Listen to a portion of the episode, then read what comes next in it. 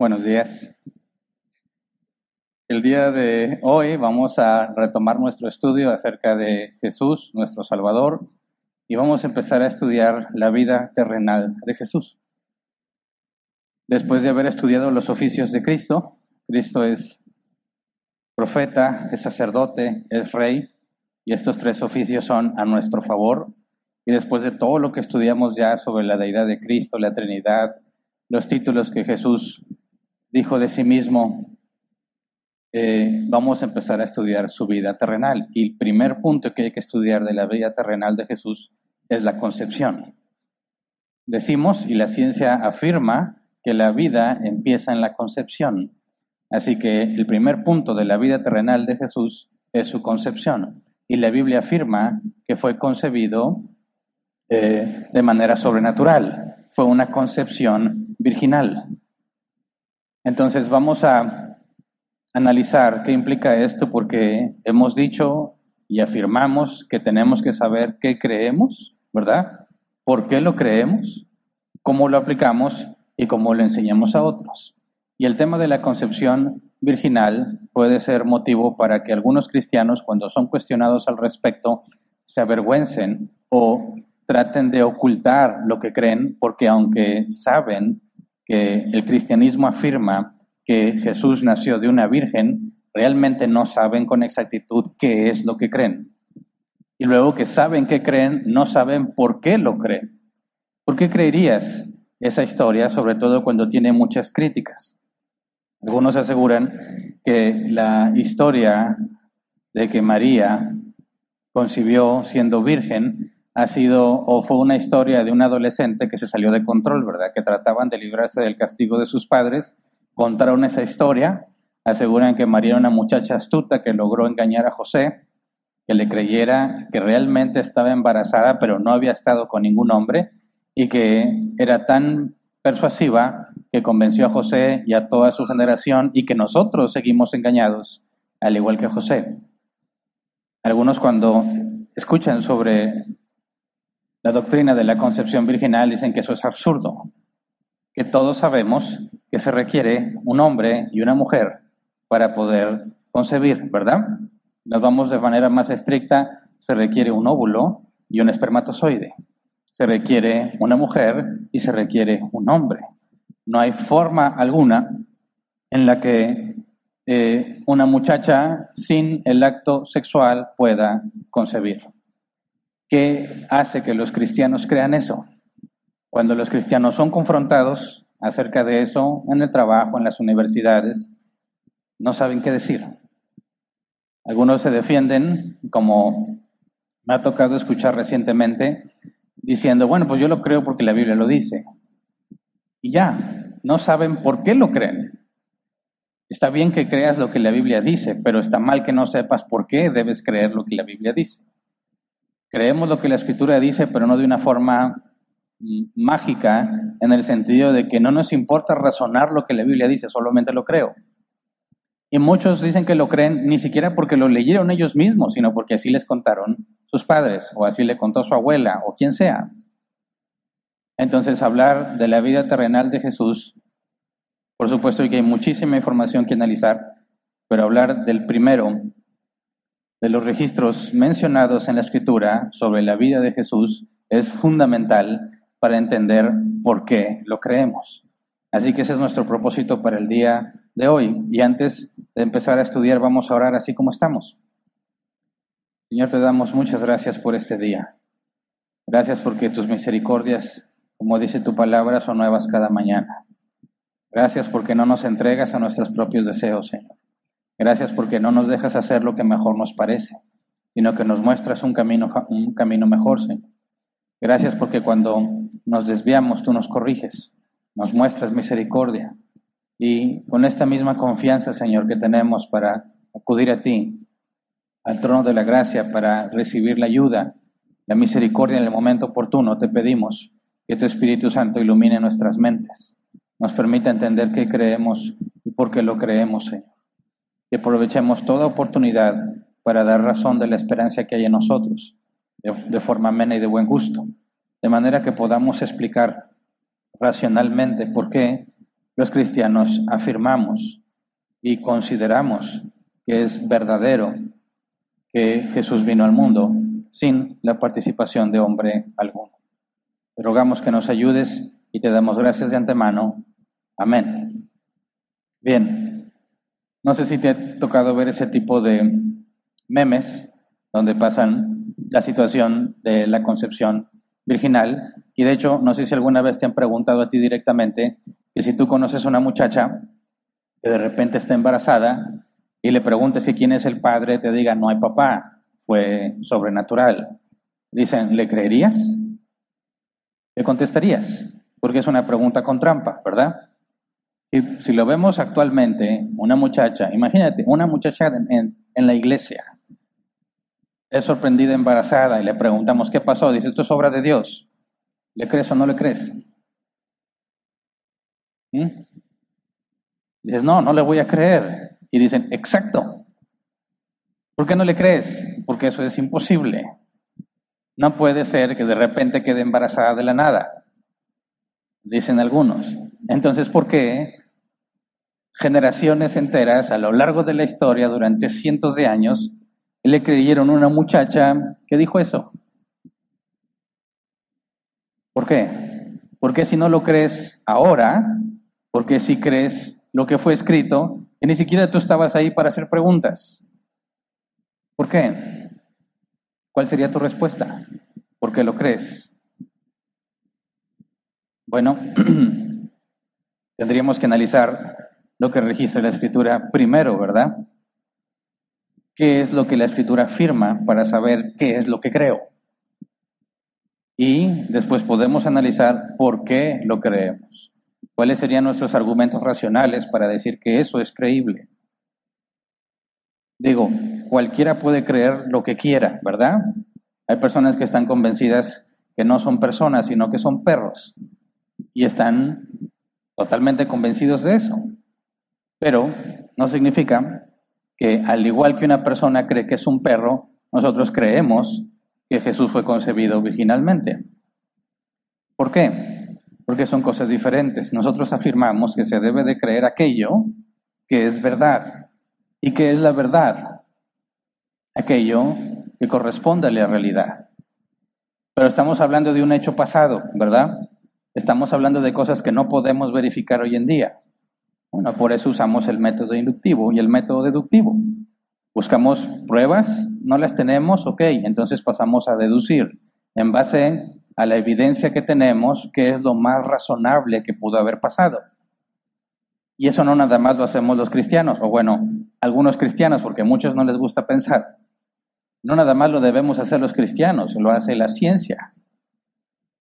Cuando no hay forma de experimentar o de obtener evidencias actuales, tienes que deducir a partiendo, partiendo de lo que hay. Entonces hagamos ese ejercicio. Primero, debemos conocer qué es lo que creemos, cuál es el relato, qué es lo que sucedió. Después nos preguntamos por qué debemos creerlo esto, por qué es creíble. Y conforme estaremos avanzando vamos a ver cómo lo aplicamos y cómo lo enseñamos a otros. Así que si partimos del Nuevo Testamento, el Nuevo Testamento inicia con la genealogía de Jesús, ¿verdad? Eh, Mateo nos muestra la genealogía partiendo de José, pero la propia Escritura afirma que José no era padre de Jesús, pero en las genealogías se rastrea desde José hacia arriba. Porque si la Escritura afirma que Jesús no es hijo de José, se utiliza la genealogía de José. No voy a leerla ahorita por cuestión de tiempo, pero quiero dejar ese dato claro. Si tú vas a, la, a Mateo, vas a encontrar la genealogía de Jesús partiendo de José. Si vas a Lucas, vas a encontrar la genealogía de Jesús partiendo de María. Tanto José como María son descendientes de David. Pero si Mateo sabe y afirma que Jesús no es hijo de José, ¿por qué poner la genealogía de José? Bueno, porque resulta, y según investigué, entre los judíos, para que alguien pueda reclamar al trono, tiene que ser hijo legítimo de un descendiente varón del rey. Más adelante vamos a estudiar con más detalle, pero José fue a presentarse al lugar indicado para el censo de la población para registrar a su esposa y a su futuro hijo, ¿verdad? Dios le manda a José que se haga cargo de Jesús, de manera que Jesús era legalmente hijo de José. Y resulta que históricamente los hijos biológicos y los hijos legales podían reclamar el trono. Así que la intención de Mateo no es decir de quién desciende Jesús, sino demostrar que Jesús, al ser hijo legítimo, no natural, pero legítimo, al ser adoptado de José, podía reclamar el trono de David. Cuando Lucas nos muestra la genealogía de Jesús partiendo de María, Lucas está probando que Jesús es descendiente de David. Luego Mateo nos narra la perspectiva de José en cuanto al, a la concepción virginal, a la noticia de que María está embarazada, pero Lucas nos narra la perspectiva de María. Así que vamos a considerar primero la perspectiva de María para tener en claro lo que sucedió desde el principio y luego la perspectiva de José. Vamos a Lucas capítulo uno, versículo veintiséis al veintisiete. Después de narrar lo que sucedió con los padres de Juan el Bautista y cómo es que Elizabeth, madre de Juan el Bautista, siendo ya anciana, quedó embarazada, una historia similar a la de Abraham, eh, y concibe a Juan el Bautista, nos dice a los seis meses, partiendo de la visita del ángel eh, a Zacarías, padre de Juan el Bautista, dice a los seis meses Dios envió el ángel Gabriel a Nazaret, pueblo de Galilea, a visitar a una joven virgen comprometida para casarse con un hombre que se llamaba José, descendiente de David. La virgen se llamaba María. Ahora, aquí habla muy naturalmente del ángel Gabriel, como si ya lo conociéramos, ¿verdad? Y es que está en el contexto, pero no lo estoy leyendo aquí. Pero si vamos al versículo dieciocho y diecinueve, Lucas uno, dieciocho al diecinueve, dice, ¿cómo podré estar seguro de esto? Preguntó Zacarías al ángel. Ya soy anciano y mi esposa también es de edad avanzada. Yo soy Gabriel y estoy a las órdenes de Dios, le contestó el ángel. He sido enviado para hablar contigo y darle estas buenas noticias. Así que Lucas, partiendo de la información que el ángel proporciona de sí mismo, dice, yo soy Gabriel, de manera que podemos deducir que hay nombres para los ángeles, ¿verdad? Dice, bueno, ese mismo ángel Gabriel fue el que fue a visitar a María. Aquí es donde se nos presenta, la Virgen se llamaba María, dice el versículo veintisiete. Y la palabra que se utiliza para eh, virgen, específicamente en el versículo veintisiete, dice, a visitar a una joven virgen comprometida para casarse con un hombre que se llamaba José. La N B I dice joven virgen. Eh, en el original, estas dos palabras, joven virgen, es una sola, partenos, que se traduce como una doncella, una virgen. Ahora, no son dos cosas separadas. Una doncella era una mujer virgen, ¿verdad? Pero se especifica, virgen. La aclaración porque una doncella era una mujer soltera que todavía no se casa. Pero sabemos que hoy en día esa, esa manera de deducir que una muchacha que no se ha casado es virgen no aplica, ¿verdad? De hecho, podemos decir que sería un caso muy extraño en la actualidad, en la sociedad actual. Pero en aquel entonces, hablar de una doncella era prácticamente hablar de una mujer virgen. Sin embargo, la palabra en griego especifica que se trata de una mujer virgen. ¿Bajo qué condiciones una mujer era virgen? Es decir, no había tenido relaciones sexuales con ningún hombre. Bueno, porque aún no se casa. Pero nos dice que estaba comprometida para casarse con un hombre que se llamaba José. Comprometida. Este compromiso, lo que la Reina Valera sesenta traduce como estar desposados, era algo serio. Era un compromiso previo al matrimonio, pero no como el noviazgo de hoy, hoy en día. El noviazgo de hoy en día es un hombre y una mujer, o dos muchachos, se ponen de acuerdo y dicen, ¿quieres ser mi novia? Sí, ah, ya son novios. Y ya, le digan o no le digan a nadie más, le digan o no le digan a sus papás. En los tiempos bíblicos no era así.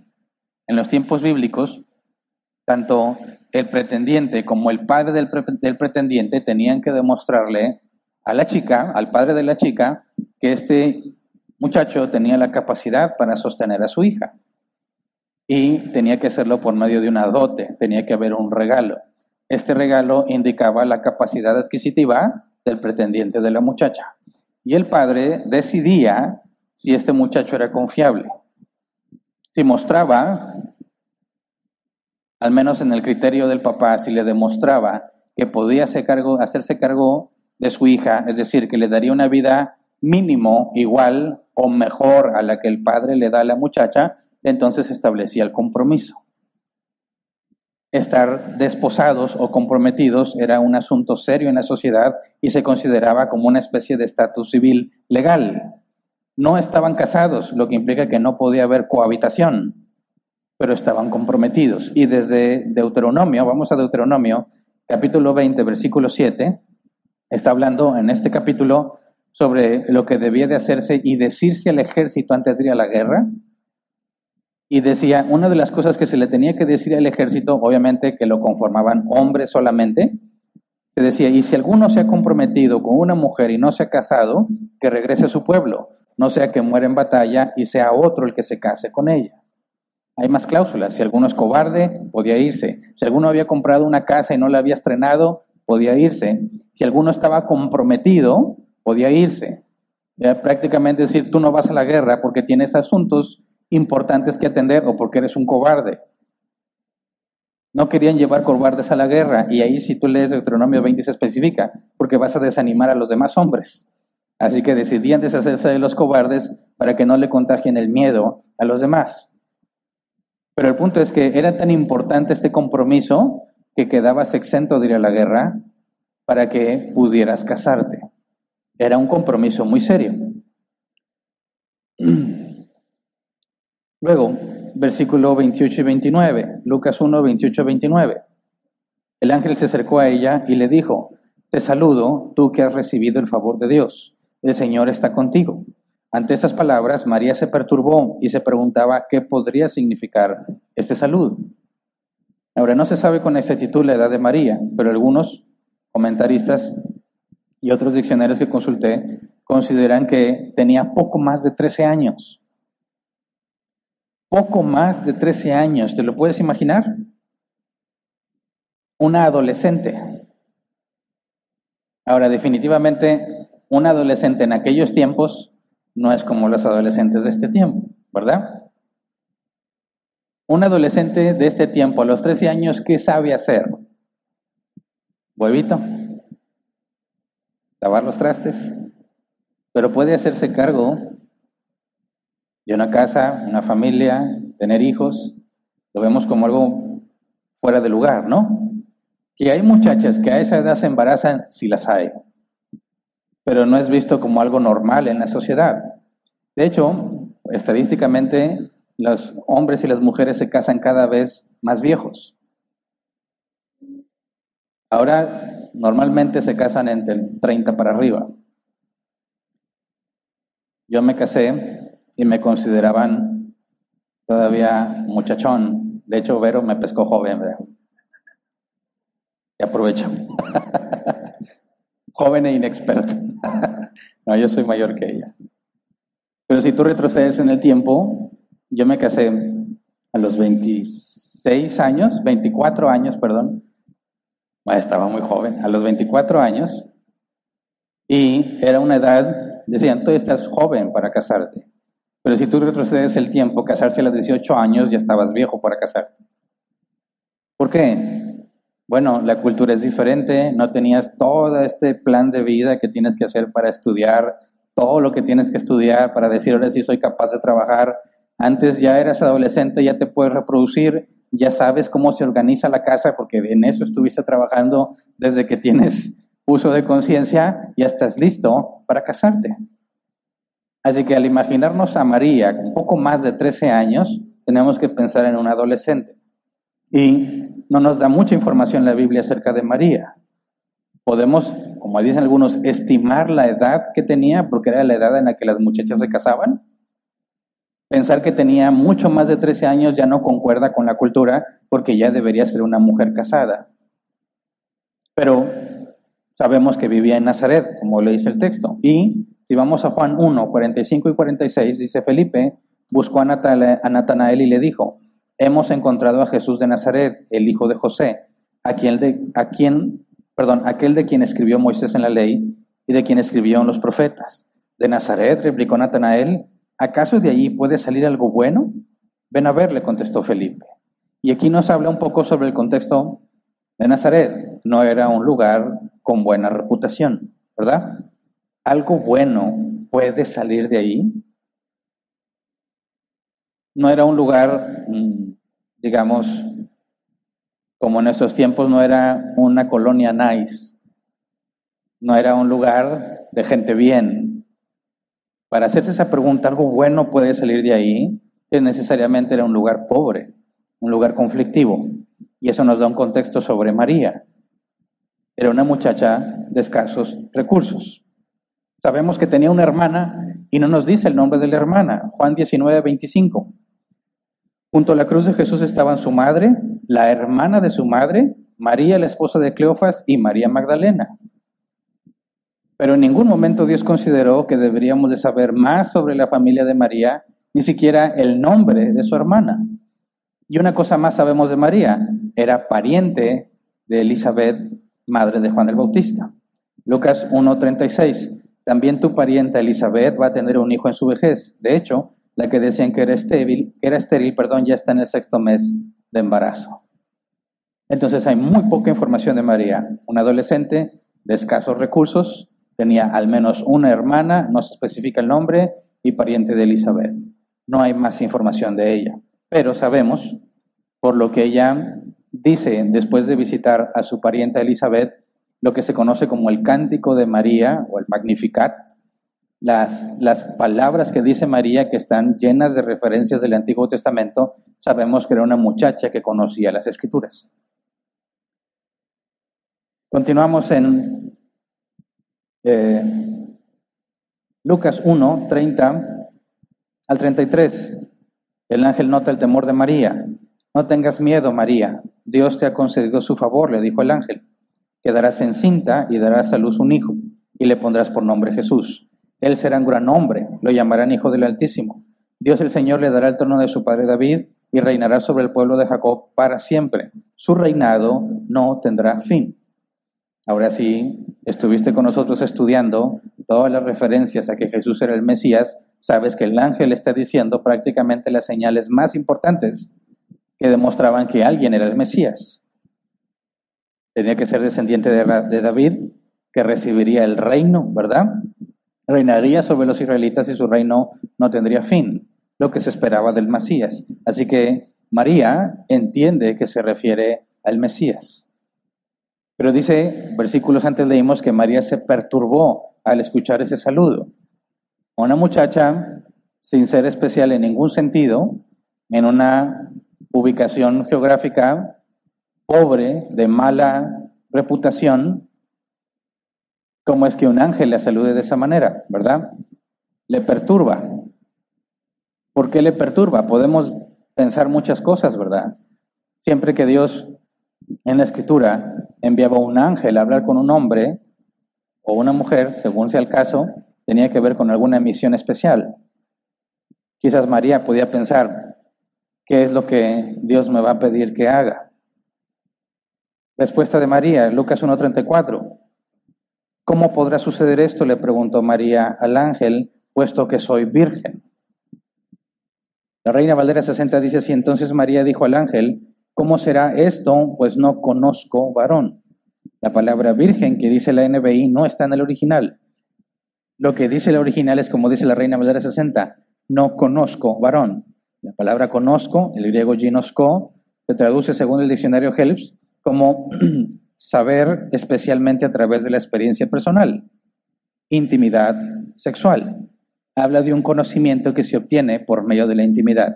Cuando habla de dos mujeres o de dos hombres o de Dios y los hombres, hace referencia a una relación cercana. Cuando habla o se usa esta palabra entre hombre y mujer, como en, desde Génesis, aunque en hebreo, conoció Adán a su mujer, ¿verdad? Obviamente cuando María dice no conozco varón, no significa que no conocía a ningún muchacho. Está diciendo no he tenido relaciones sexuales con ningún hombre. ¿Cómo es que voy a quedar encinta? ¿Cómo voy a quedar embarazada? ¿Cómo voy a concebir? María sabe que no hay forma de que quede embarazada, puesto que aún no se ha casado con José. Lucas uno, treinta y cinco al treinta y siete. El Espíritu Santo vendrá sobre ti y el poder del Altísimo te cubrirá con su sombra. Así que el santo niño que va a nacer lo llamarán Hijo de Dios.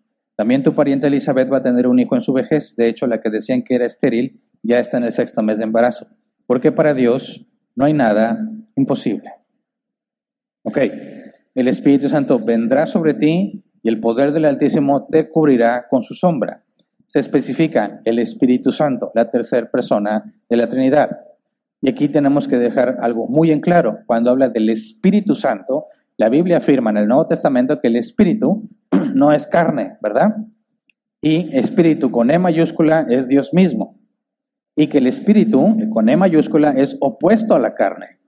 Así que cuando dice que el Espíritu Santo vendrá sobre ti, hace referencia a ser llena del Espíritu Santo. La Escritura nos dice que Pedro, lleno del Espíritu Santo, habló. Que Pablo, lleno del Espíritu Santo, ordenó que el demonio que estaba en una muchacha que adivinaba saliera. Tenemos personajes diferentes en toda la Escritura.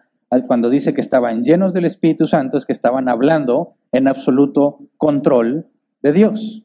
Aunque ellos son libres para hacer muchas cosas, cuando estás lleno del Espíritu Santo y hablas, tú no eres quien tiene el control. Es el Espíritu Santo quien te controla para decir lo que vas a decir, para hacer lo que vas a hacer. De manera que no se atribuye como una obra tuya, sino como del Espíritu Santo. Tenemos, por ejemplo, Saúl, el rey. El Espíritu Santo vino sobre él y lo tomó, cayó al suelo y empezó a profetizar. ¿Qué significa que el Espíritu Santo venga sobre alguien? Que el Espíritu Santo toma control de ese alguien. Esa es la referencia en el contexto bíblico. Lamentablemente, yo digo lamentable, que algunos interpretan que aquí sucedió algo como con Zeus de la mitología griega. ¿Por qué era famoso Zeus en la mitología griega? Bueno, por ser el rey de los dioses, sí, pero porque además tenía esta debilidad por las mujeres humanas. Si tú lees un poco sobre la mitología griega, te vas a dar cuenta que Zeus tomaba forma de animal, tomaba forma de humano y violaba a las mujeres. Entonces algunos piensan que eso es lo que Dios hizo con María, lo cual desde la perspectiva bíblica es totalmente incoherente y absurdo. El hecho de que sea el Espíritu, que no es carne, que es opuesto a la carne, implica que no tiene nada que ver con lo carnal en este hecho. ¿Qué es lo que está sucediendo aquí? Es el Espíritu Santo quien da vida. Es el Espíritu Santo quien toma control de María para que quede encinta, para que sea concebido Jesús virginalmente, porque María no conocía varón. María responde, Lucas uno, treinta y ocho, aquí tienes a la sierva del Señor, contestó María, que Él haga conmigo como me has dicho. Con esto el ángel la dejó. Ahora dice, tienes a la sierva del Señor, que haga conmigo como me has dicho. Estas son palabras muy valientes de parte de María, porque María, siendo una joven judía, conoce la consecuencia de quedar embarazada sin haberse casado. La consecuencia de eso es la muerte. Pero vamos a dejar en claro que María, sumisa a la voluntad de Dios, no implica que ella tenía alguna característica sobrenatural, como nuestros amigos católicos romanos afirman. Nuestros amigos católicos romanos afirman que María fue especial y fue concebida sin pecado, aún antes de que Jesús fuera concebido. Sin pecado. Pero me parece que eso es algo contrario a la Escritura, porque María reconoce que es pecadora. Vamos a Lucas uno, versículo cuarenta y seis al cuarenta y ocho. Entonces dijo María, mi alma glorifica al Señor y mi espíritu se regocija en Dios mi Salvador, porque se ha dignado fijarse en esta humilde sierva. Desde ahora me llamarán dichosa todas las generaciones. Hasta ahí. ¿En qué momento podemos deducir que María se confiesa pecadora? ¿Puedes verlo? Cuando dice, versículo cuarenta y siete, y mi, y mi espíritu se regocija en Dios mi Salvador. Dios mi Salvador, dice ella. ¿De qué debe ser salvada? de la muerte, la segunda muerte. ¿Pero por qué moriría ella? Porque la paga del pecado es muerte. Cualquier hombre que llame a Dios su Salvador reconoce que merece pagar la consecuencia del pecado, la muerte. Si María fuese concebida sin pecado, no podría llamar a Dios mi Salvador, porque no requeriría salvación, puesto que no peca. Así que María se reconoce pecadora. Por lo tanto, María era una hija de Adán, ¿verdad? Una hija de Adán. Ahora, ahí nos deja la historia Lucas con respecto a la concepción de María y cómo es que ella acepta la voluntad de Dios, sabiendo lo que eso implica. Pero quisiera que ahora vayamos a la perspectiva de José. ¿Cómo es que José le creyó? ¿Verdad? ¿Cómo le dijo, como dicen algunos, qué le dijo María que lo convenció? Vamos a leer Mateo uno, dieciocho al diecinueve. El nacimiento de Jesús, el Cristo, fue así. Su madre, María, estaba comprometida para casarse con José, pero antes de unirse a él, resultó que estaba encinta por obra del Espíritu Santo. Como José, su esposo, era un hombre justo y no quería exponer la vergüenza pública, resolvió divorciarse de ella en secreto. Ok, dice, versículo dieciocho, eh, um, pero antes de unirse a él, resultó que estaba encinta por obra del Espíritu Santo. Eso significa que José se enteró de eso, ¿verdad? Resulta que está embarazada por obra del Espíritu Santo. Ok, ¿le creyó o no le creyó? Es más, no se especifica quién se lo dijo. Alguno podría pensar, pues si lo tuvo que haber dicho María. No, porque no se especifica en qué momento se dio cuenta José.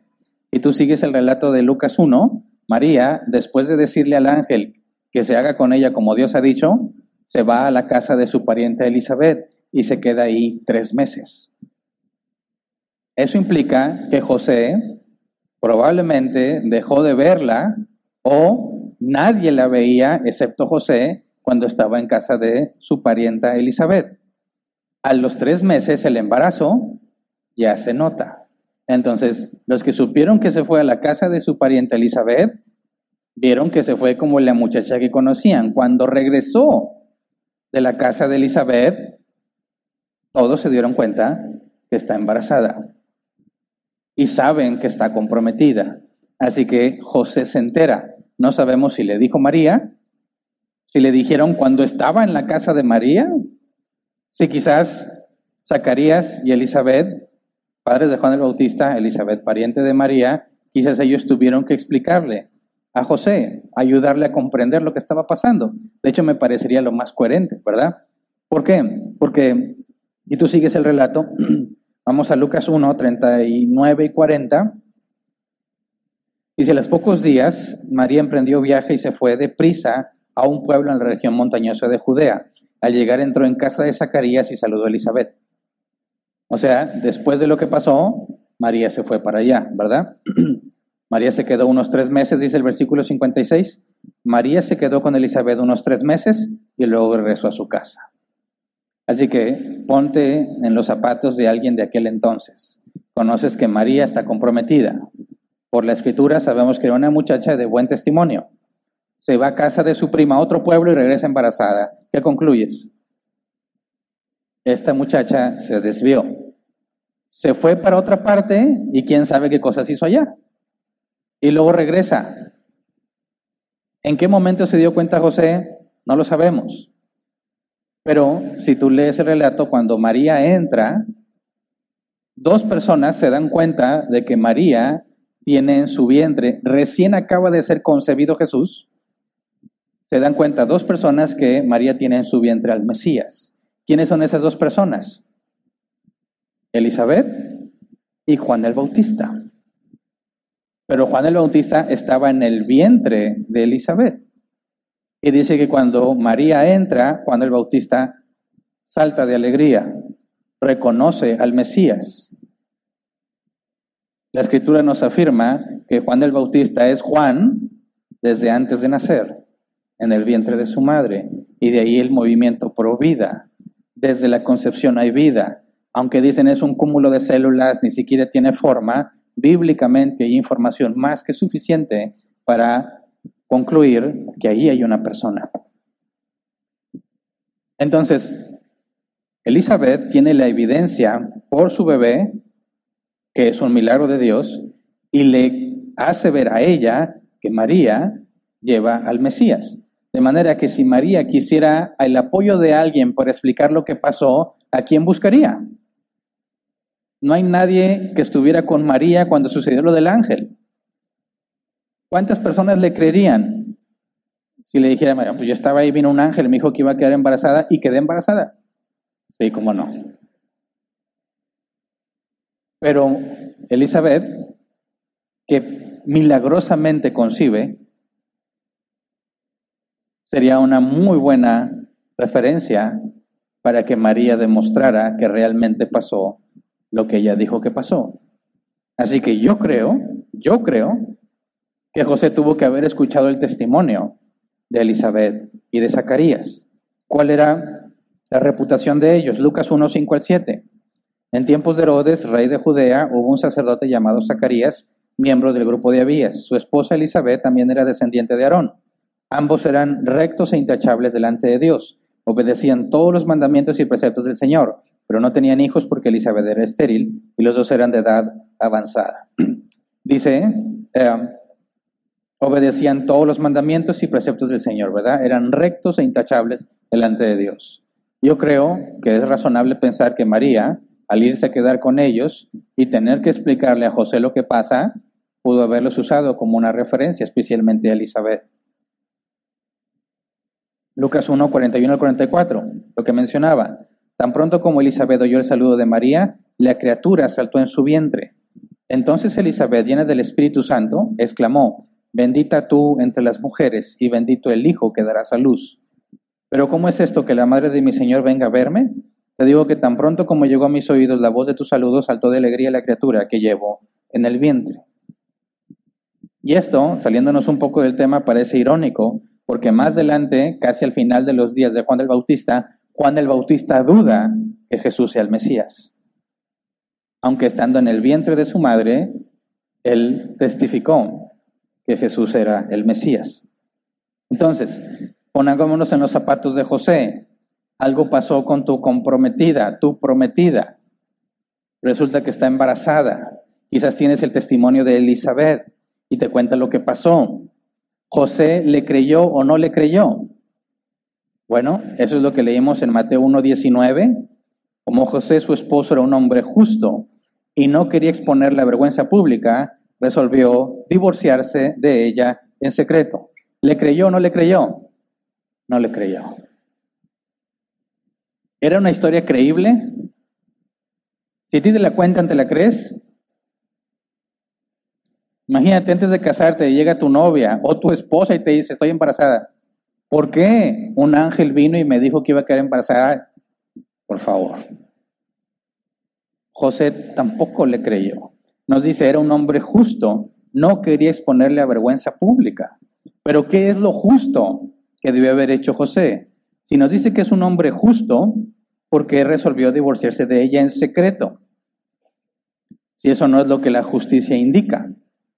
¿Verdad? Deuteronomio veintidós, veintitrés al veinticuatro. Si en una ciudad se encuentra casualmente un hombre con una, con una joven virgen ya comprometida para casarse y se acuesta con ella, llevarán a ambos a la puerta de la ciudad y los apedrearán hasta matarlos. A la joven por no gritar pidiendo ayuda a los de la ciudad y al hombre por deshonrar a la prometida de su prójimo. Así extirparás el mal que haya en medio de ti. ¿Cuántos muertos tendríamos hoy en día por esto? Sería difícil encontrar muchachas vivas.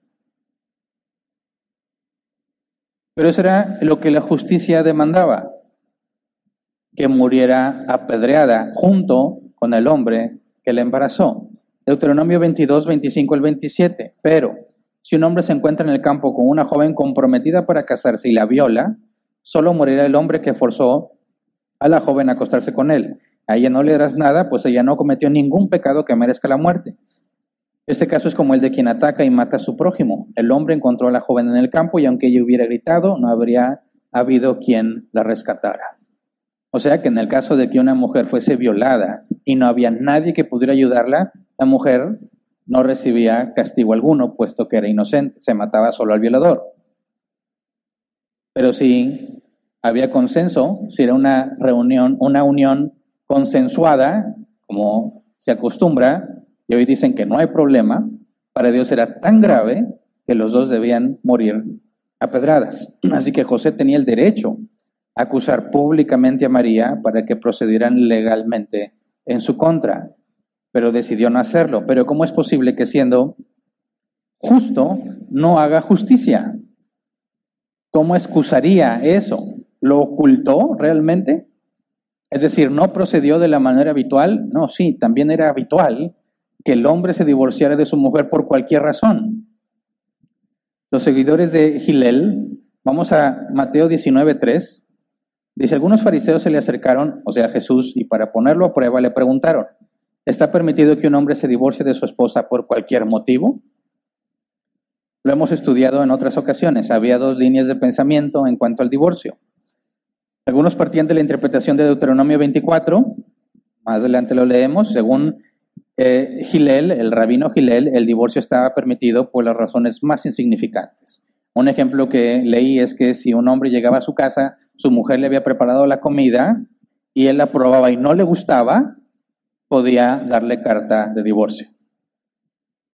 ¿Por qué? Porque es incapaz de hacer una buena comida. ¿Y qué hombre querría una mujer así en su casa? Así que podías divorciarte de ella. Al contrario, El, el rabí Shammai, el divorcio estaba permitido solo por una indecencia grave por parte de la esposa, como lo dice la ley, ¿verdad? De hecho, Jesús afirmó la postura del rabí Shammai, no porque fuera él el rabino especificado, sino porque es lo que la Escritura afirma. Solo en caso de inmoralidad sexual puede disolverse un matrimonio. Pero dices, pero no estaban casados, ¿cómo es que se divorcian? Bueno, es que es el hecho. El compromiso, el estar desposado o comprometido, era casi equivalente al matrimonio, pero sin cohabitar, sin relaciones sexuales. Cada uno vivía en la casa de sus padres.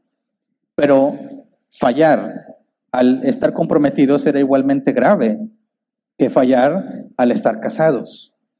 Así que José se va por la postura de los que seguían a Gilel y decide divorciarse sin especificar el hecho de que María estaba embarazada. Así que Josué no creyó nada de lo que le dijeron. Mateo uno, veinte al veintitrés dice, pero cuando él estaba considerando hacerlo, se le apareció en sueños un ángel del Señor y le dijo, José, hijo de David, no temas recibir a María por esposa, porque ella ha concebido por obra del Espíritu Santo. Dará a luz un hijo y le pondrás por nombre Jesús, porque él salvará a su pueblo de sus pecados. Todo esto sucedió para que se cumpliera lo que el Señor había dicho por medio del profeta. La Virgen concebirá y dará a luz un hijo y lo llamará Emmanuel, que significa Dios con nosotros. Así que José tuvo que ser persuadido por algo sobrenatural. Dice, se le apareció en sueños un ángel del Señor. Y esto es muy difícil de entender, porque ¿qué es un sueño? ¿Qué es un sueño? Dice, bueno, estoy dormido y sueño cosas, algo que el cerebro me hace ver, aunque tengo los ojos cerrados. Lo veo, pero no lo estoy viendo, ¿verdad? Porque no, no lo estás viendo con tus ojos, pero lo estás viendo de alguna manera, pero es un sueño, no es real. Pero dice que el ángel se le apareció en sueños. Entonces, ¿estaba el ángel ahí o no?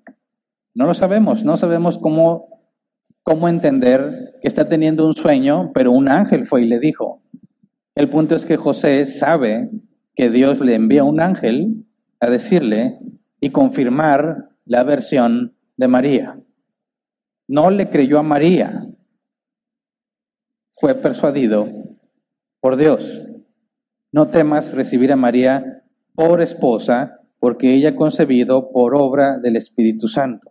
Le confirma la versión de María. Dará a luz un hijo y le pondrás por nombre Jesús. Le pondrás. Está diciendo, tú eres el responsable de ese niño. Es, créele a tu mujer, y te haces responsable del niño y le pondrás por nombre Jesús. Ahora, esta es la segunda ocasión en la que claramente Dios le da la razón a la esposa, aunque todavía no era esposa totalmente, para que todos los hombres sepan que al menos con dos excepciones indica que puede ser que aunque tú estés completamente seguro de algo y tu esposa te dice lo contrario, puede ser que sea tu esposa la que dice la razón. El primer caso fue con Abraham, que su mujer le dijo, despide a Agar y a su hijo Ismael. Y Abraham no sabía qué hacer y no quería y no quería y Dios le dice, hazle caso a tu mujer. Ahora en el caso de José, José no le cree a María.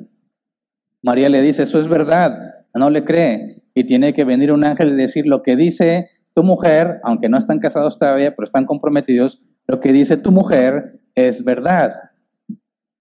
Prueba de que los hombres pueden ser necios, ¿verdad? Por si lo dudaban. Le pondrás por nombre Jesús. Jesús, en griego, Jesús. Algunos por ahí dicen que tú tienes que decirle a Jesús por su nombre.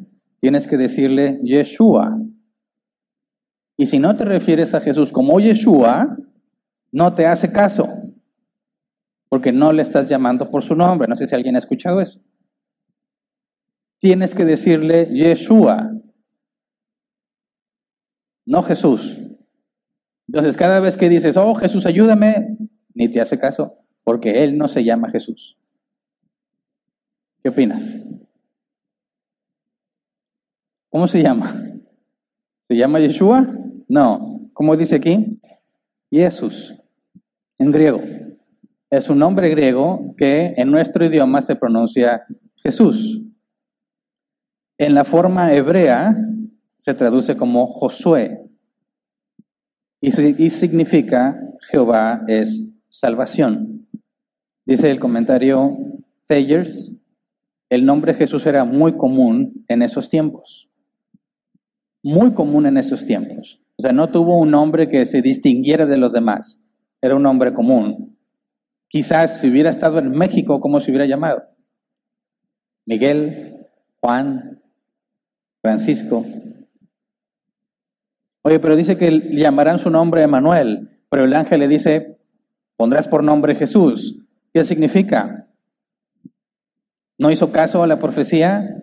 Sí, es que en el Antiguo Testamento hablar del nombre de una persona es hablar de su carácter. Y por ahí escuché, un, leí un comentario muy interesante que decía, y obviamente no proviene de la Escritura, pero es su interpretación, que el nombre de la persona comunica el carácter de la persona, ¿verdad? Pero que hoy en día muchos de los nombres no comunican el carácter de la persona. No puedes conocer el carácter de la persona porque te es oculto. Pero él decía, aseguraba que al principio no era así. Antes de la caída, tú podrías conocer el nombre de una persona sin que se te informara el nombre, porque viendo su carácter sabrías cómo se llama. Y me parece interesante porque al entender lo de Emmanuel, que se traduce como Dios con nosotros, es literalmente quien era Jesús. Era Dios hombre, Dios con los hombres, Dios con nosotros. Era la manera de expresar quién es Él. Pero en el nombre que se le pide que se le ponga, el nombre con el que son llamados, Jehová es mi salvación, perdón, Jehová es salvación, también se cumple en Jesús. Pero si piensas en que esa teoría de que perdimos la capacidad de conocer a la persona, nos tiene que revelar quién es, tendría sentido si tú ves la transfiguración en el monte, cuando estaban Moisés y Elías con Jesús. Y los tres discípulos reconocieron a Moisés y Elías sin que Moisés y Elías se presentaran. En el futuro, en la resurrección, en el cuerpo glorificado, surge la pregunta. ¿Tendré que preguntarle a alguien cómo te llamas? ¿O podré saberlo? Porque la Biblia dice que recibiremos un nombre nuevo. Así que bueno, me parece interesante la teoría de que lo que en la caída se perdió será restituido y no tendré que preguntarte tu nombre porque tu carácter me revelará cómo te llamas. Pero tenemos dos personas más con el nombre de Jesús en la Biblia. Lucas tres veintinueve habla de hijo de Josué, hijo de Eliezer, hijo de Joín, hijo de Malad, hijo de Leví. Josué en el original dice Jesús. Jesús debería traducirse hijo de Jesús. Colosenses cuatro once, también lo saluda Jesús, llamado el justo. Estos son los únicos judíos que colaboran, colaboran conmigo en pro del reino de Dios y me han sido de mucho consuelo. Así que aquí hay referencia a otros dos Jesús. El nombre era común. Dice también, porque Él salvará a su pueblo. La palabra salvar, en griego, soso, salvar, sanar, preservar, rescatar. El diccionario que dice poner fuera de peligro, llevado a la seguridad. Cuando Él dice que Él salvará a su pueblo, significa que su pueblo será librado. ¿De qué? De la ira de Dios. Porque merecemos la muerte. Muchos pensaban que Jesús los libraría del imperio romano. El Mesías debería librarlos del imperio romano. Pero aquí se especifica que los libraría de sus pecados. Entonces, ante semejante confirmación de parte de Dios, vamos a Mateo uno, veinticuatro y veinticinco. Dice, cuando José se despertó, hizo lo que el ángel del Señor le había mandado y re- recibió a María por esposa.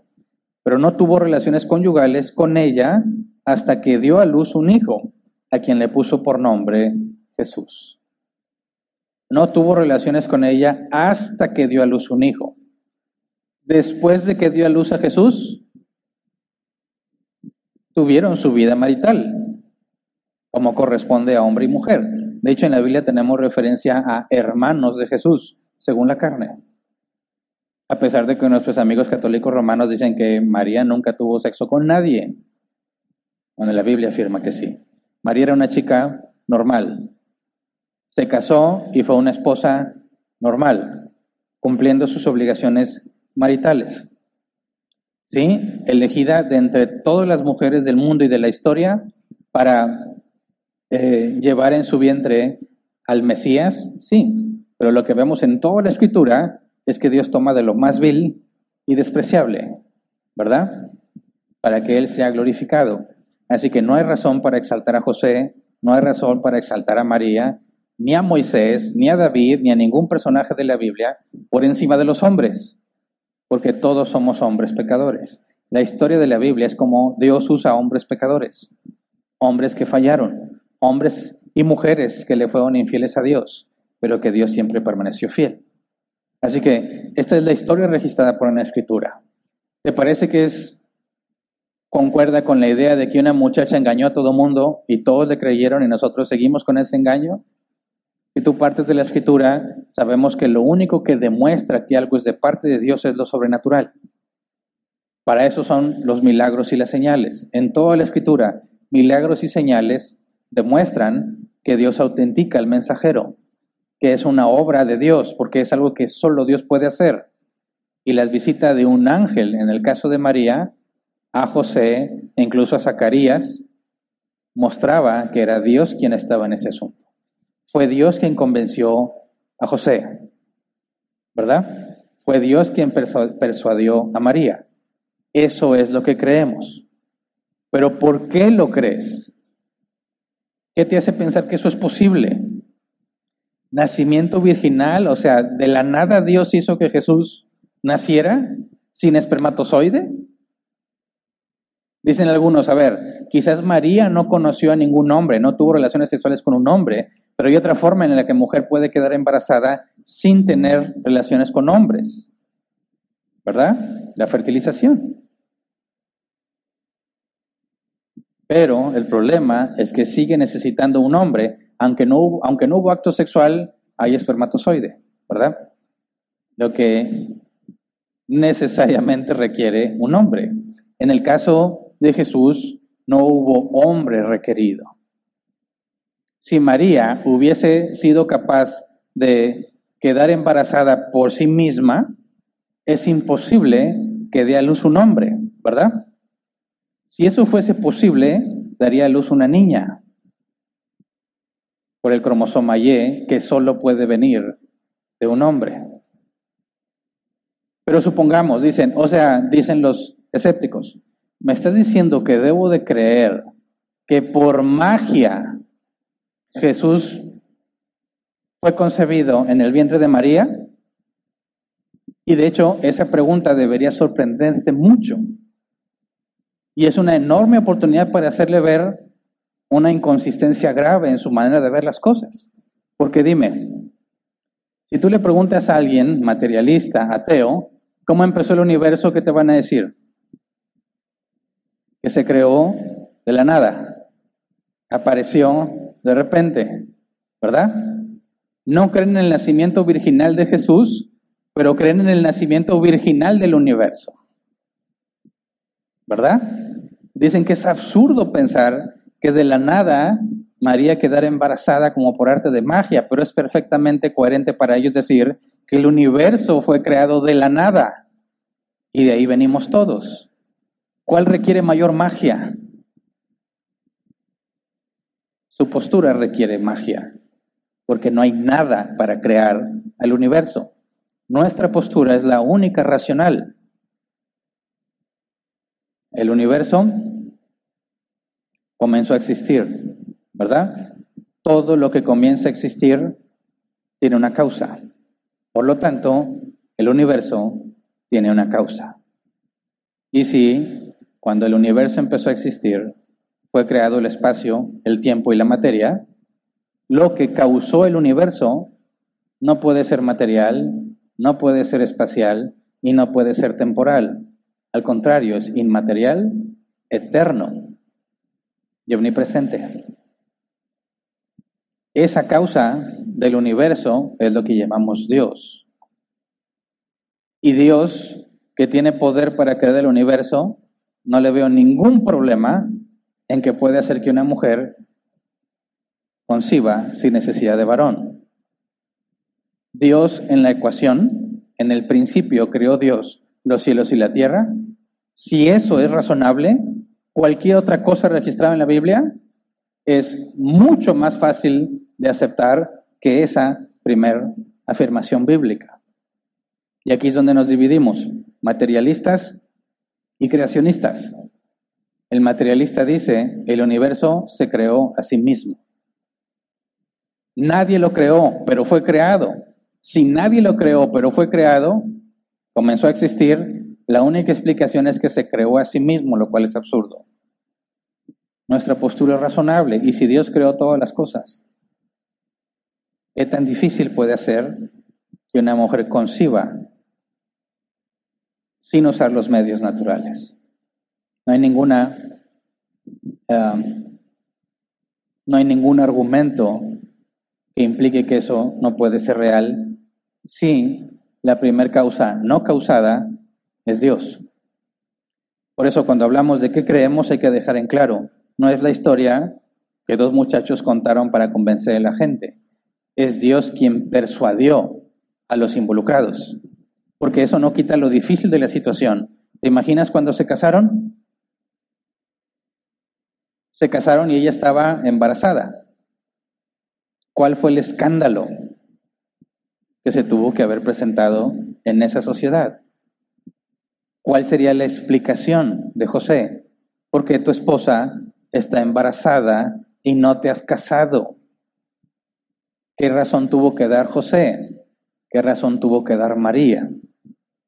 ¿Se inventaron otra cosa o tuvieron que decir lo que ellos vivieron y atestiguaron? Yo creo que tuvieron que decir lo que ellos vivieron y atestiguaron. Obviamente nadie les iba a creer. Pero si te hacen la pregunta, ¿tú creerías? Ahí está una muchacha embarazada y dice que el Espíritu Santo hizo que estuviera embarazada milagrosamente. ¿Le crees o no le crees? ¿Qué opinas tú? Levante la mano el que dice, no, pues sí, sí le creo. Nadie. Bueno, dice, un ángel me dijo que iba a quedar embarazada. Y aquí traigo a mis dos testigos que dicen que sí, como no, yo también supe del ángel. Entonces, ¿ya le crees? Levante su mano el que ya cree. ¡Qué incrédulos! ¿Qué se requiere para que le creas? ¿Con qué te puede convencer? ¿Por qué le crees a María y a José? Ah, porque la Biblia dice, sí. Pero ¿qué tal si Lucas y Mateo se pusieron de acuerdo para contar esa historia y engañarnos? ¿Cómo le crees?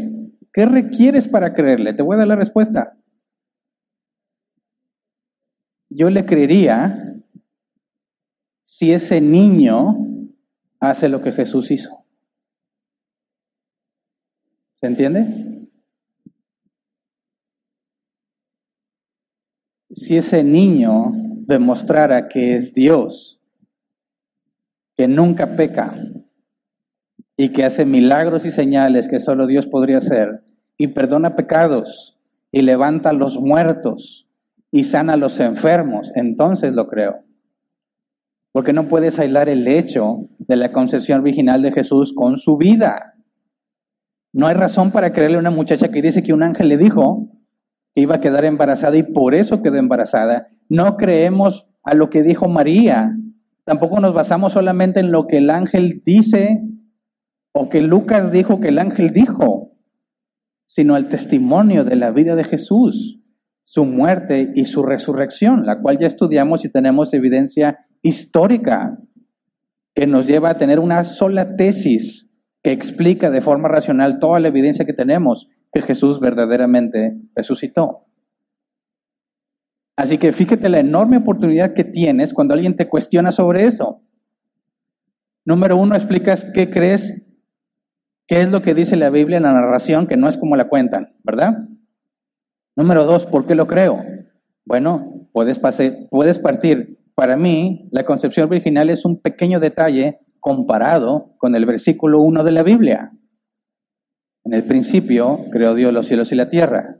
Para mí, este pequeño detalle es fácil de explicar si ese primer versículo es verdad, pero lo que tú crees es aún más sorprendente, porque tú crees que el universo se creó de la nada, se creó a sí mismo. Niegas el nacimiento virginal de Jesús porque lo consideras absurdo, pero crees algo todavía más absurdo, que el universo se creó de la nada. Tercero, ¿por qué lo creo? Por el testimonio de la vida de Jesús. Como ha marcado la historia de la humanidad, las cosas que él dijo, ningún ser humano se ha atrevido a decirlas, mucho menos a confirmarlas. Y no solo porque está en la Biblia, porque ya estudiamos las referencias extrabíblicas que hablan de la muerte de Jesús y cómo aseguraban que había resucitado y el cambio radical en sus discípulos y que estaban dispuestos a dar su vida con tal de no negar lo que habían visto. Por eso dejen claro al principio, ese es el primer punto de la vida terrenal de Jesús, la concepción, pero no lo puedes aislar. Yo no creo en la concepción. Mira, considera todo lo que Jesús hizo y la concepción no es ningún problema. El problema es cuando aíslas el hecho y dices, ¿y por qué de creer eso? Aislándolo de todo lo demás que Jesús hizo y dijo. No cometas ese error. Espero que entiendas qué creemos y por qué lo creemos. Ahora, ¿cómo lo aplicamos? Todavía no tenemos suficiente información, hay que ir avanzando.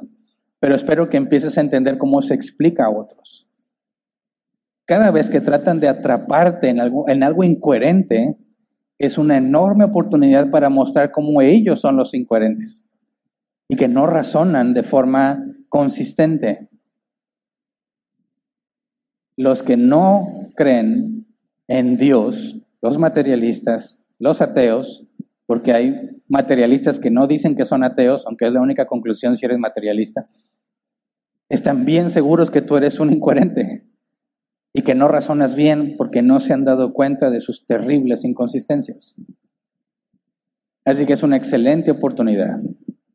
Cuando salga el tema, que hay fechas claras para eso, ¿no? La Navidad. Ah, ¿a poco crees en la Navidad? Jesús. Y sale el tema. Excelente oportunidad para explicar qué crees y por qué lo crees.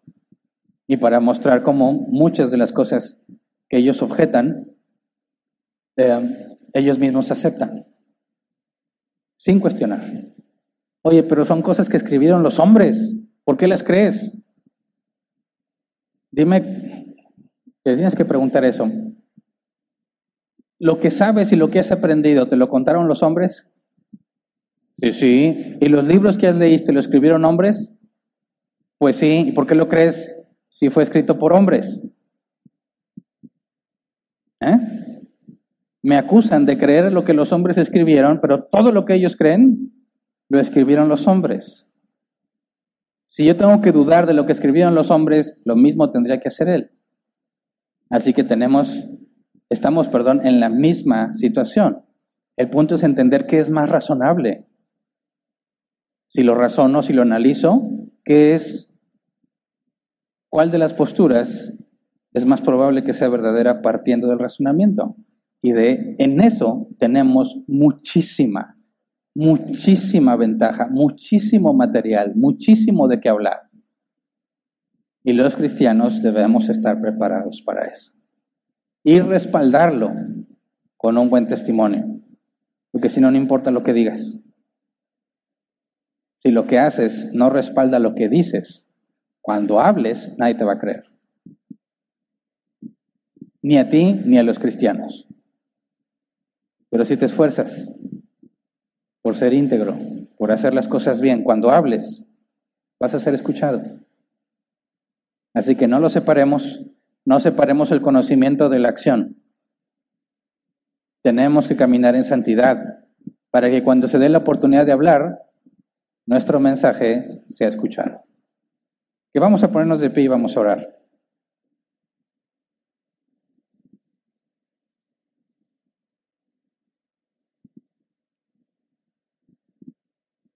Para los cristianos, la concepción virginal resuelve el problema de Adán.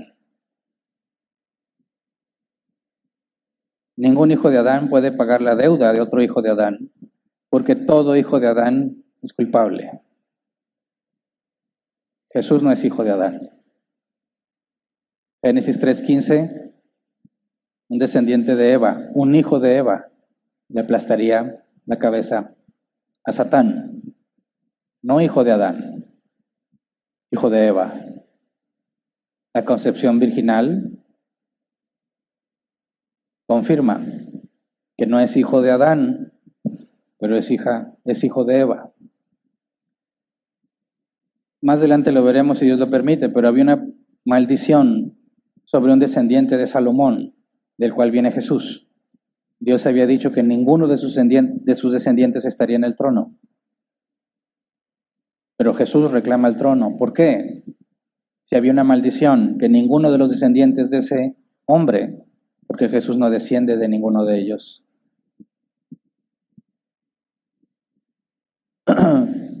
Es hijo legal de José, no natural.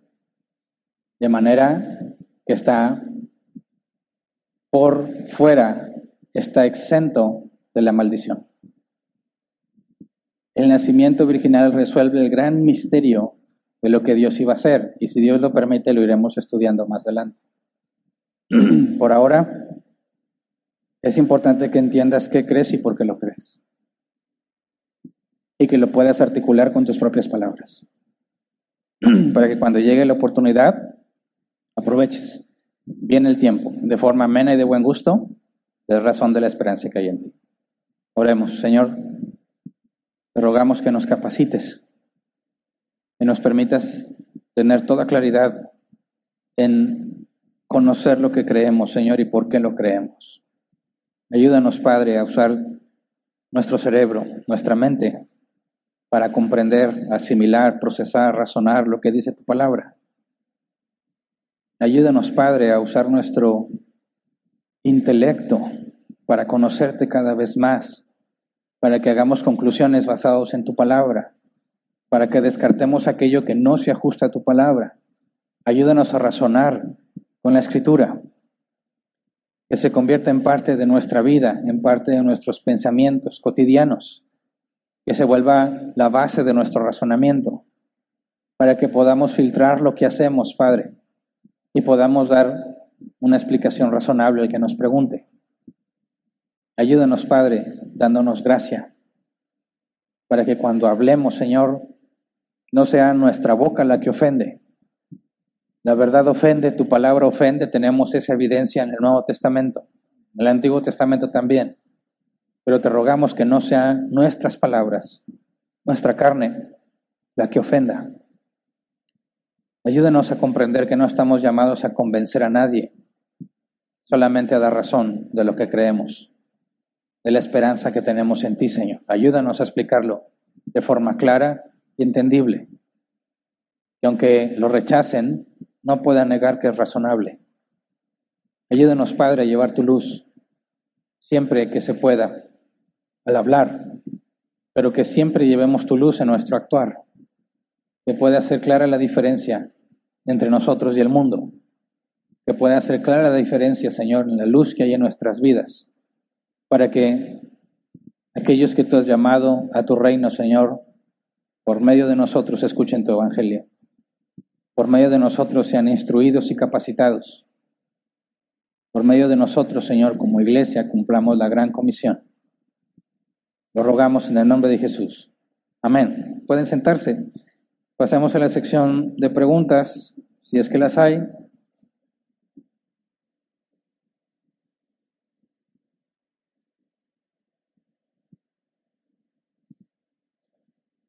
Muchas gracias.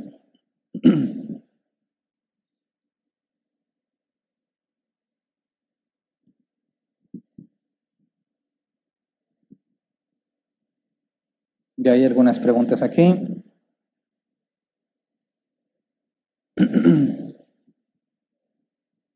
Vamos a dedicar quince minutos como máximo a tratar de responder las preguntas. Si, um, si una pregunta no tiene nada que ver con el tema, la pasamos al final. Si hay tiempo, trataré de responderla. Las preguntas se hacen directo en el grupo de WhatsApp que tenemos. Está el código en las pantallas para que te agregues. Si no estás físicamente con nosotros y quieres participar y no estás en el grupo de WhatsApp, puedes hacer tu pregunta en los comentarios de nuestras transmisiones en línea, sean comentarios en Facebook o comentarios en YouTube. Lo que se hace es que nuestros hermanos de multimedia encargados de esa tarea, cada que tú escribes tu pregunta, ya sea en Facebook o en YouTube, la copian y la pegan en el grupo de WhatsApp, de manera que yo voy respondiendo conforme van llegando al grupo de WhatsApp. Las que no están en el grupo de WhatsApp, como es muy rápido el proceso de copiar y pegar, pues van haciendo fila normal. Así que en, en ninguna manera estamos dejando fuera a los que están en línea y que no están en el grupo de WhatsApp. Primera pregunta, dice Alex García. ¿Cómo podemos explicar donde se dice que Juan el Bautista saltó de alegría sin el conocimiento de si Elizabeth lo dijo como anécdota o de alguna manera probablemente sintió en su estómago, pero le pone una emoción, alegría? Pero si Juan es quien da eso como testimonio al escritor, entonces suponemos que ya habría conciencia y emociones en una concepción. Bueno, mira. Primero, habría que aclarar, si partimos de la escritura, que se especifica que Elizabeth habló llena del Espíritu Santo, ¿verdad? Si habló llena del Espíritu Santo, implica que lo que dijo es el Espíritu Santo a través de ella. Y si llena del Espíritu Santo dice que saltó de alegría, eso significa que saltó de alegría. Ahora, alegría, ¿por qué? Podríamos pensar, ¿tiene conciencia? O sea, ¿cómo podría Juan el Bautista tener conciencia de quién está recién concebido en el vientre de María? Digo, eso no for- de manera natural no se puede explicar, aunque pudiéramos decir que después de cierto tiempo en el vientre materno los bebés son conscientes de sí mismos, del ambiente que los rodea. No podríamos explicar cómo es consciente de lo que sucede en el cuerpo de María. La única explicación que tenemos partiendo de la escritura es que es Dios dándole testimonio a Juan el Bautista, ¿verdad? Entonces, cuando Elizabeth habla llena del Espíritu Santo y nos da esta información, implica que es el Espíritu Santo quien lo está haciendo, y no hay una forma o una explicación natural para que Juan el Bautista se dé cuenta de lo que está sucediendo en el cuerpo de María, de manera que es Dios también obrando con Juan el Bautista. En cuanto a si el bebé en el vientre materno tiene emociones y todo eso, bueno, hay muchos estudios que demuestran que sí, ¿verdad? Pueden sentir temor, sentir hambre, sentir eh, alegría, paz, y eso se deduce, obviamente no porque le preguntemos a alguien, sino por lo que permite ver las cámaras y todo eso, ¿verdad? Entonces, eh, podemos decir que hay conciencia emociones, sí, después de cierta eh, periodo de gestación, porque no vemos lo que está pasando, no sabemos lo que está pensando, y hasta que tenga cierta formación podemos ver esa eh, visiblemente lo que parece estar comunicando, pero realmente no sabemos lo que está pasando en la, en el, en la mente del bebé. Bien podría ser que desde mucho antes está consciente, pero nunca nos daríamos cuenta porque no hay una forma visible. Siguiente, Sofía V. ¿De qué recurso obtienes la info sobre datos como los divorcios por cualquier razón de la edad estimada de María, etcétera, tipo registros válidos de la cultura en aquellos tiempos que no vienen en la Biblia? Bueno, lo he comentado en distintas ocasiones. Eh, de hecho, si te fijas, siempre menciono el nombre del comentario o del diccionario de donde estoy sacando la información. Entonces, en total serían unos diez, doce comentarios bíblicos o diccionarios bíblicos, y siempre que especifico algo que tenga que ver con el contexto, cito el, el, el diccionario o el nombre o eso. Si te interesa, eh, tú puedes entrar a la página que se llama Bible Hub, Bible H U B, bible hub punto com, y ahí eh, puedes consultar el original, muchísimos comentarios exegéticos, comentarios, eh, no me acuerdo cómo se llaman los que no son exegéticos, lo olvidé. Tienes también diccionarios, y normalmente esa es la herramienta que yo uso, es una herramienta gratuita, de manera que cualquiera puede ir y ver y leer lo mismo que yo estoy leyendo aquí. El único inconveniente es que es todo en inglés. Pero si lees inglés, no hay ningún problema. Si no, busca biblia paralela punto com, que es una versión de esa misma página en español, pero muy, muy reducida. Puedes leer en español, puedes ver la concordancia Strong, y la concordancia Strong también está en español, pero todos los comentarios están en inglés. Pero esa es la herramienta que normalmente yo uso. Cuando cito la Biblia de Estudio de la Reforma u otras, pues no están ahí, ¿verdad? Las consulto en otras fuentes. Pero ahí está la gran mayoría de comentarios y diccionarios que yo eh, menciono aquí, por si te interesa. Siguiente, Alfredo Mireles. Buenas tardes. ¿De dónde nos basamos para afirmar que la genealogía de Jesús en Lucas es por la línea de María? Bueno, por las referencias que tenemos. Número uno, es diferente a la que está de José. Y se nos especifica que también María es descendiente de David. Pero obviamente en los censos y en los registros nunca se registran mujeres, salvo algunas excepciones. Por eso la, las referencias que tenemos de los padres de la historia y de lo, obviamente los que hacen la crítica textual determinan que viene de María, a pesar de que María no está mencionada, porque en aquellos tiempos las mujeres, salvo algunas pocas excepciones, las mujeres no eran mencionadas. Siguiente, Sergio Navarro. Buen día, pastor. Hay quienes dicen que Jesús no podía haber sido producto de una relación sexual porque entonces sería producto del pecado. Si para Dios esto no es pecado dentro del matrimonio, ¿debería descartarse ese argumento? Bueno, es un argumento mal formulado, ¿verdad? Porque presupone que la relación sexual es pecaminosa, pero no es cierto. El diseño original incluye la relación sexual y Dios lo ve como algo bueno en el marco del matrimonio. Para que la relación sexual sea algo malo, tienes que decir que no es malo en sí mismo, sino la razón o la circunstancia, por ejemplo, el adulterio o la fornicación. Pero si el argumento es, Jesús no pudo haber sido producto de una relación sexual porque la relación sexual es pecaminosa, eso es incorrecto a la luz de la Escritura. Alex García, ¿no sería posible que los mismos ateos usaran un contraargumento de Eh, tú crees del mundo que no surgió de la nada, sino de un Dios, pero sí crees que nació un hombre de la nada? Digo de la nada sabiendo que el no creyente no cree en Dios ni en la Biblia. Bueno, precisamente ese es mi punto. Tú lo tienes que llevar al argumento cosmológico, ¿verdad? Para mostrar que es razonable pensar que hay una causa para el universo y las características de esa causa, y que nosotros llamamos Dios a esa primer causa no causada. Y si dejamos en claro que hay un Dios, dejamos en claro que no nada más existe lo material, también lo inmaterial. Y decir que Jesús fue concebido virginalmente, decimos no fue algo que sucedió aleatoriamente ni por medios naturales, sino que la primera causa no causada es quien está causando el, la concepción virginal. Así que tenemos que mostrar nuestro argumento por completo para evitar esa, ese hombre de paja que tienes ahí. Siguiente. Eh, Sergio Navarro.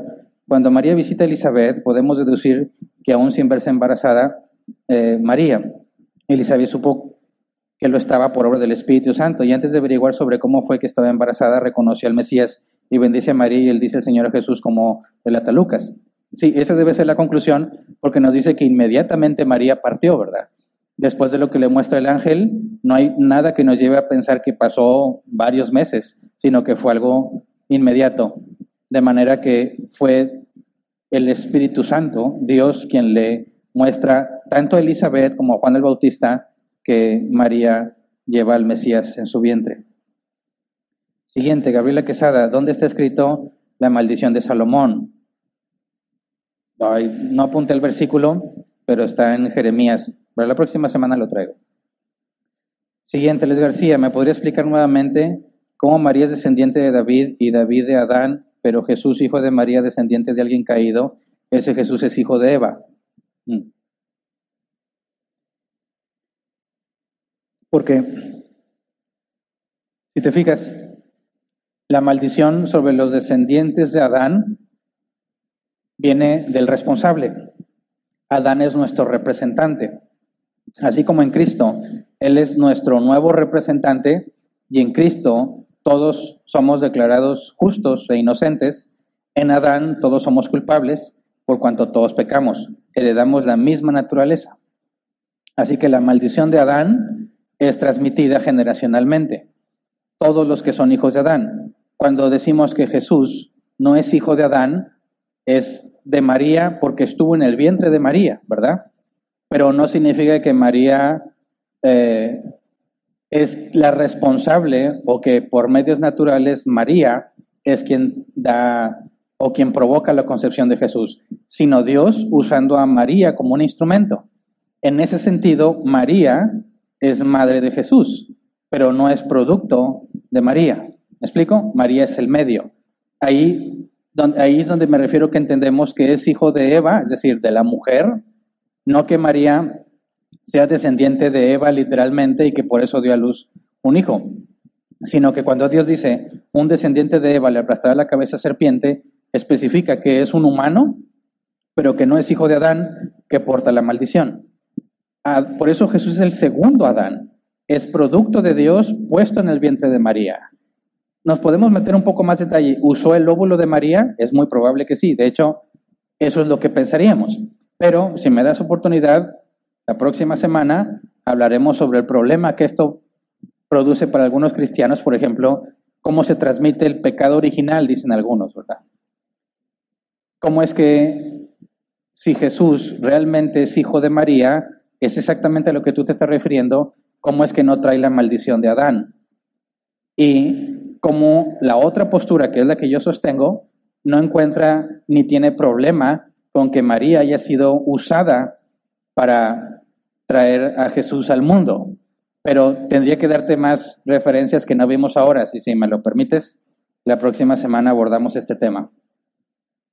Pero es un tema ya viejo entre los cristianos. Siguiente, mírame que ya se me movió todo aquí.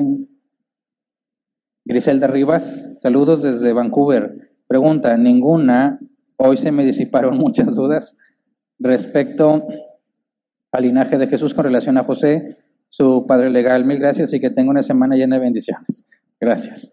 Siguiente, Katia Cabanillas. ¿Cómo fueron juzgados María y José si eran apedreados por tener relaciones antes del matrimonio? Bueno, no lo sabemos. El punto es que al, al momento en que José se hace responsable y se casa, la Biblia omite detalle alguno en cuanto al juicio que se debió proceder, porque José rechaza ser el demandante y pedir justicia, ¿verdad? No, no se da el detalle de cómo procedió. Habría que investigar en el contexto cultural si acaso había alguna forma de proceder en, el, en ese tipo de situaciones, pero no se especifica, por eso no hay forma de saberlo. De que vio haber sido difícil, sí. De hecho, hay una posible referencia más adelante cuando le dicen a Jesús que ellos no son hijos de fornicación. lo que a él indicaría que se conocía la historia y que había muchas personas que aún no la creían. Pero eso lo veremos un poco más adelante. Juan Cerda, buenas tardes, pastor. He escuchado un comentario referente a que se necesitaba un sacrificio perfecto. ¿Cómo explica que Jesús nació sin pecado, como comúnmente nace un niño, si su sangre se mezcló con la de María para darle vida? Ah, es el mismo asunto que se mencionó acá. Dame oportunidad de explicarlo la próxima semana. Eh, Gabriela Quesada, las mujeres en esos tiempos tenían que dar sacrificios a Dios cuando abren matriz, y María lo hizo con José comprando dos palomas. ¿Dónde está escrito eso? Más adelante, cuando lo llevan a presentar al templo. No recuerdo la cita, pero sí se especifica que tuvieron que presentar conforme al rito, ocho días después de nacido, tenían que llevarlo al templo. Y sí está registrado. Eh, ya no hay más preguntas, ¿verdad? Y no me brinqué ninguna. Eh. Si de repente me las brinco, por favor, créanme que no es intencional. Como van llegando las preguntas y se mueve todo en el chat, se me van. Pero bueno, si ya no hay preguntas, terminamos. Y ah, dice que están escribiendo una. ¿Todavía hay tiempo? Bueno. Sergio Navarro dice, cuando se lee bendito el fruto de tu vientre, es sacado de contexto como si fuese, fuera obra de María. No necesariamente, porque el fruto del vientre, si consideramos que María vivió todo el proceso de gestación, el vientre de María y el cuerpo de María proporcionó todos los nutrientes que necesitaba el bebé para poder desarrollarse por completo. Así que en ese sentido, sí es fruto de su vientre, ¿verdad? Que fue el medio. Pero no en el sentido de que, puesto que no es posible por las vías naturales, que María haya hecho por sí misma quedar concebida. Incluso dijimos, si hubiera esa posibilidad, tendría que ser niña, porque faltaría el cromosoma Y.